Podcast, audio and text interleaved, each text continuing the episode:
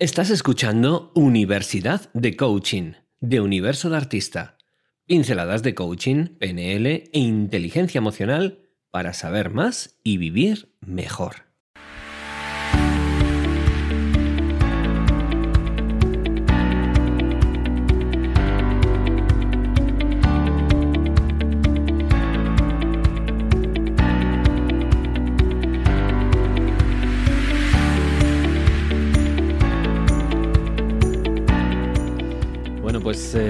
Pasamos a esta sección donde siempre enseñamos de forma gratuita, como, puede- como no puede ser de otra manera, pues distintas cosas que aprendemos en el mundo del coaching, desarrollo personal, etcétera, etcétera. Y hoy vamos a hablar de relaciones. Mm, tema que relaciones. interesa, ¿eh? ¿Te acuerdas cuando tuvimos a Silvia con vos aquí que habló de relaciones tóxicas y demás? Y, y sabemos es. que gustó mucho, o sea que...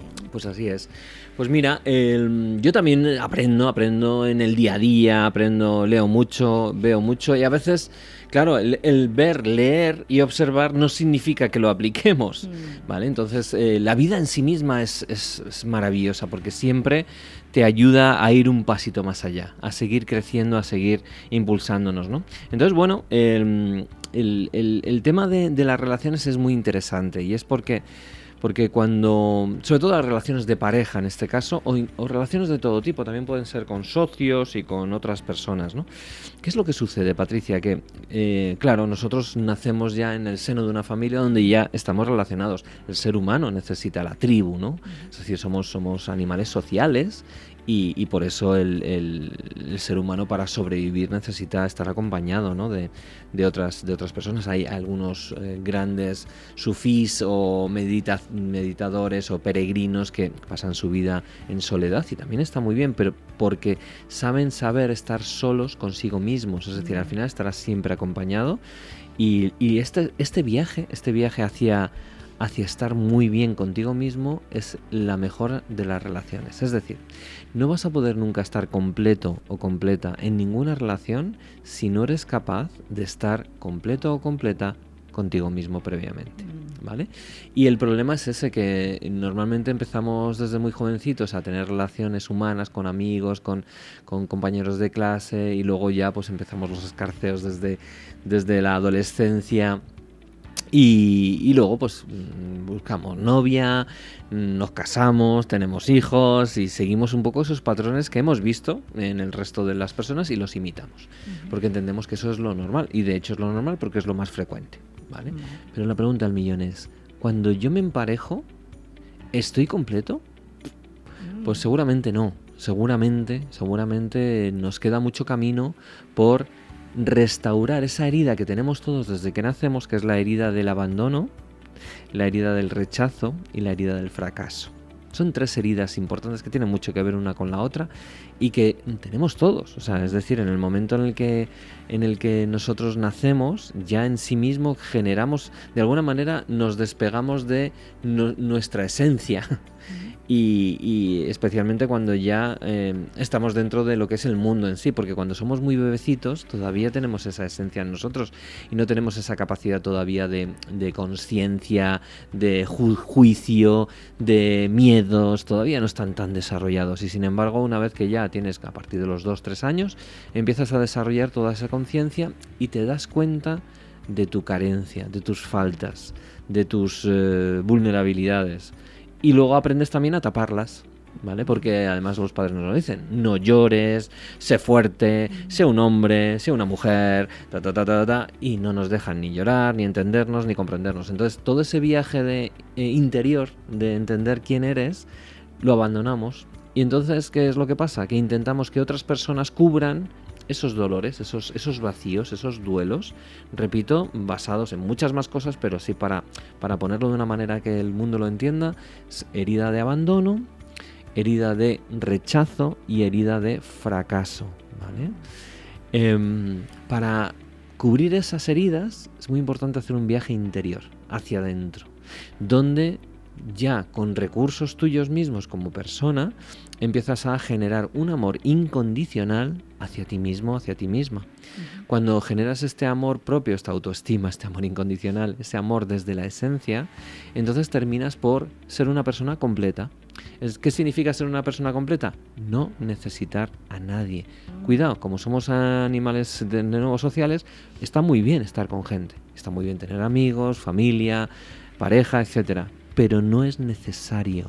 ¿Por qué? Porque siempre te vas a tener a ti mismo. O sea, que eso de la media naranja, ¿no? Que se ha dicho siempre, que es como falta mi media naranja para que me complete, mm, no es así. o sea, no deberíamos, ¿no? Buscar esa media naranja para completarnos. Claro, es, es, un, es un tema como muy romántico, mm. con un desde dónde de mm. mi dolor y mi, mi fracaso, mi mi, mi, herida de abandono, mi herida de rechazo busca esa media naranja porque no estoy completo, exactamente.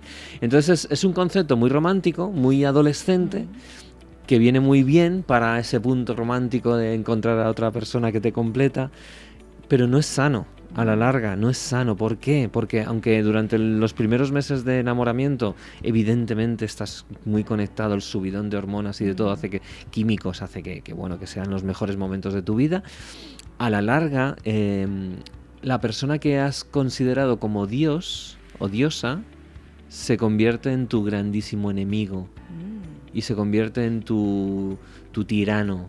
¿Por qué? Porque de alguna manera esa persona no puede estar manteniendo el cubrir todas esas heridas que tú tienes a nivel personal que con el enamoramiento se cubren, claro, que se cubren. ya no tienes herida de, rechazo, ni de abandono, ni de fracaso, porque estás en el mejor momento del mundo, te sientes completo, sientes que la otra persona cubre todas esas sensaciones y te sientes una persona imparable, te sientes en el techo del mundo. Todo es maravilloso. Todo es maravilloso y la otra persona igual. Y eso es maravilloso en sí mismo pero eso, eso la naturaleza lo hace para el tema de la procreación y todo este tipo de cosas que es fundamental, ¿no? Bien, hasta ahí fenomenal, pero cuando empezamos a tomar conciencia, las personas necesitamos desarrollar ese camino de estar completos. ¿Se puede hacer esto en pareja? Sí, se podría hacer en pareja, pero a veces no es posible. ¿Por qué? Porque la pareja ha generado una serie de patrones donde tú simplemente estás haciendo tu rol dentro de esa pareja que ha empezado siendo una diosa, ha terminado siendo un tirano o un enemigo y, no es ni lo uno ni lo otro. Entonces, podrías tener un nivel de conciencia tal de poder hacerlo sabiendo que esa persona está generándose ese rol y no es verdad. Entonces, por eso se producen muchos, muchos, sobre todo rupturas, ¿no? Esas rupturas que al final, como tú ves a la persona, a la pareja, como ese ha pasado de mm. Dios a ser tirano y luego volver a ser Dios y luego volver a ser tirano, esos tiras ya flojas continuos donde estamos en una película del oeste básicamente y es hoy, hoy te toca a ti ser el malo, a ti el bueno, estamos con reproches continuos porque tú, porque gas, porque tal, porque cual. Al final todo ese proceso termina, termina mal. Es decir, o termina rompiendo la confianza y es donde tú te buscas la confianza y el amor por otros lugares. Y entonces empiezan a surgir infidelidades, empiezan a surgir bloqueos. O directamente la persona se viene abajo, se hunde, su autoestima, su todo empieza a hundirse absolutamente. Y entonces eso lo llevamos a otras áreas de nuestras vidas. Y al final es, eh, es, es un es un problema, un problema muy, muy gordo, porque luego tenemos hijos y los hijos nos ven y entonces somos reflejo de lo que ellos luego van a pasar y entonces ellos aprenden una serie de patrones que no molan. Y entonces todo este camino em, que el 99% de las personas pasamos por él inconscientemente puede resolverse. ¿Cómo entiendo yo que se puede resolver? Y repito, estas ideas no son mías, yo las estoy aprendiendo también sobre la marcha y sobre mi propia vida. ¿no? ¿Y cómo se resuelve esto? Pues se resuelve a través de un trabajo personal potente de conectarte con la esencia, con quién realmente tú eres, con un amor incondicional. Es decir, que tú ya por sí mismo eres tremendo y la persona a la que vas a cuidar incondicionalmente tienes que ser tú. ¿Qué significa esto? Pues em, mirarte al espejo desde por la mañana, hacer una serie de rutinas que te lleven a amarte incondicionalmente, como por ejemplo, pues, ¿qué harías con un bebé que está que necesita de ti? Pues hacerle todo el caso del mundo, observar sus necesidades, observar sus estados emocionales, eh, darle lo que necesita en cada momento, si necesita comer, si necesita un abrazo, si necesita un paseo, necesita todo eso, pues eso que le damos a los bebés, dártelo a ti mismo, porque en el fondo esa parte tuya que tiene esos, esos vacíos, o sea, esas heridas emocionales del fracaso, del rechazo y del abandono, llenarlas siendo tú tu propio, em, tu propio cuidador. y, dándolo desde un lugar de amor profundo. Claro, hay personas que dicen, eso no lo sé hacer, ¿no? Mm. Em, bueno, pues eh, intenta verte como si fueses dos yoes, ¿no? Y entonces cuidarte, cuidarte en todos los sentidos, cuidarte la alimentación, cuidarte el físico, cuidarte el, cariño hacia ti mismo, el verte como una persona completa, con toda la potencialidad del mundo, con capacidad de crecer, de hacer, diseñar la vida como tú quieres. Es decir, exactamente igual que haríamos con nuestro hijo, ¿no? Ese, amor incondicional que tenemos los padres, que a veces abandonamos, ¿eh? Y que, cuando ya empiezan a corretear y tal, empezamos a imponer, ¿no? No, estoy hablando cuando son bebés, por eso, por eso me centraba. Precisamente ese cuidado. Eso es. Entonces, el, eh, todo ese proceso Mm, no seré yo porque no soy experto en esto, ¿no? Pero para mí es, es fundamental desarrollarlo independientemente que tengas pareja o no. O sea, esto es, esto es un tema ya personal, ¿no? El tema de la pareja es como una especie como de, de trampolín, ¿no? De, para decir, bueno, pues puede ser interesante. Entonces, bueno, pues en la pareja está muy bien en un momento dado darse espacio cogerse a lo mejor un mes eh, o unas semanas y hacer un retiro por ti mismo o tener la posibilidad de, vivir eh, separado durante un tiempo y luego ver, porque una vez que ya eres completo y la otra persona es completa también, los dos son completos, es decir, no se necesitan, a partir de ahí la, es la, el encuentro de dos personas completas donde ambos dos pueden ser la, suma mucho mayor de lo que ya tienen. Y es cuando esas parejas son absolutamente plenas y que el, resto de su vida van a ser compañeros. Que no significa que vayan a estar el resto de su vida juntos. No tiene por qué. Ni todo perfecto, ni... por supuesto. Pero el desde dónde los, se toman los conflictos, desde dónde se trabaja, desde, mm, desde qué nivel de conciencia se desarrolla todo eso, puede ser totalmente distinto. ¿no? Entonces, eh, este tipo de situaciones suele ocurrir no en la primera pareja, sino en parejas posteriores. ¿Por qué? Porque evidentemente hay una, una mayores heridas o la herida se hace más patente y se busca una mayor solución.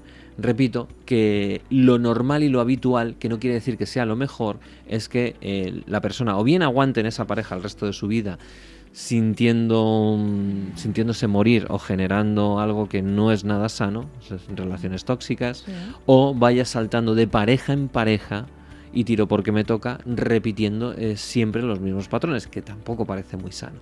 Entonces, alternativa a esto, pues independientemente, repito, que estés en pareja o no estés en pareja, tener tu tiempo, tu espacio de eh, generar tu vida completa, ser completo, ¿vale?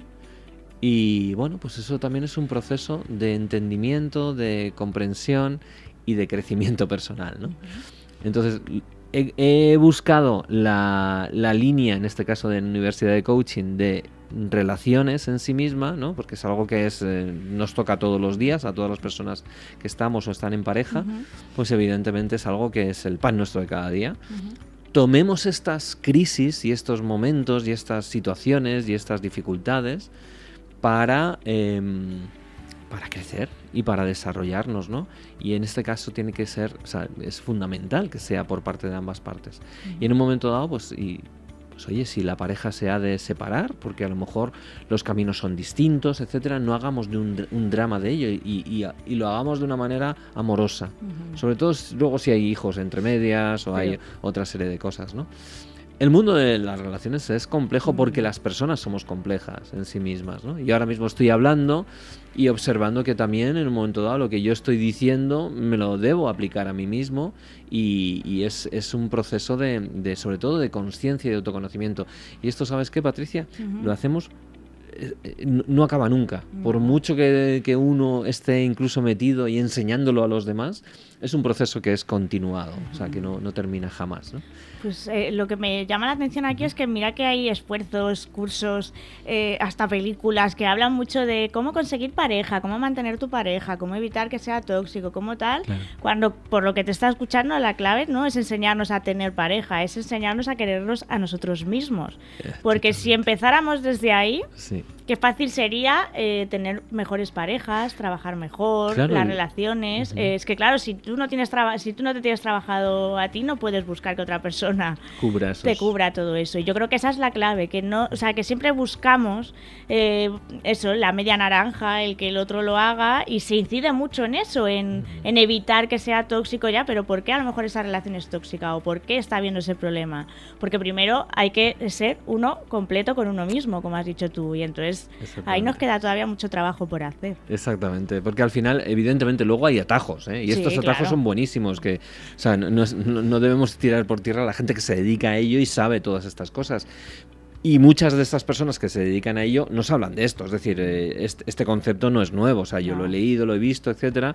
Pero es importante no solamente leerlo, verlo, sino también hacerlo. Entonces, cuando hablamos de desarrollo personal, que es para nosotros en el mundo del coaching, en, la PNL, etcétera, es, es clave. O sea, no puede ser que tú hagas un curso de desarrollo personal y estés durante el curso de desarrollo personal haciendo todas estas cosas. Y luego llegue el lunes por la mañana y vuelvas a tu vida y vuelvas a tus rutinas y te olvides del desarrollo personal es obligatorio. Nosotros a nuestros alumnos de coaching les obligamos a que tengan unas rutinas diarias de desarrollo personal. Que, ¿Cuáles son estas rutinas? Conciencia. Es darte cuenta de cómo está mi día, cómo estoy yo. Y claro, ¿cuál es el problema, Patricia? Que al final las rutinas, lo que es el día a día, la vida nos come. Y, y, nos metemos de nuevo en la hipnosis grupal y social que hace que nos olvidemos de nosotros mismos, de todas las cosas que hemos aprendido en estos cursos y en todo esto.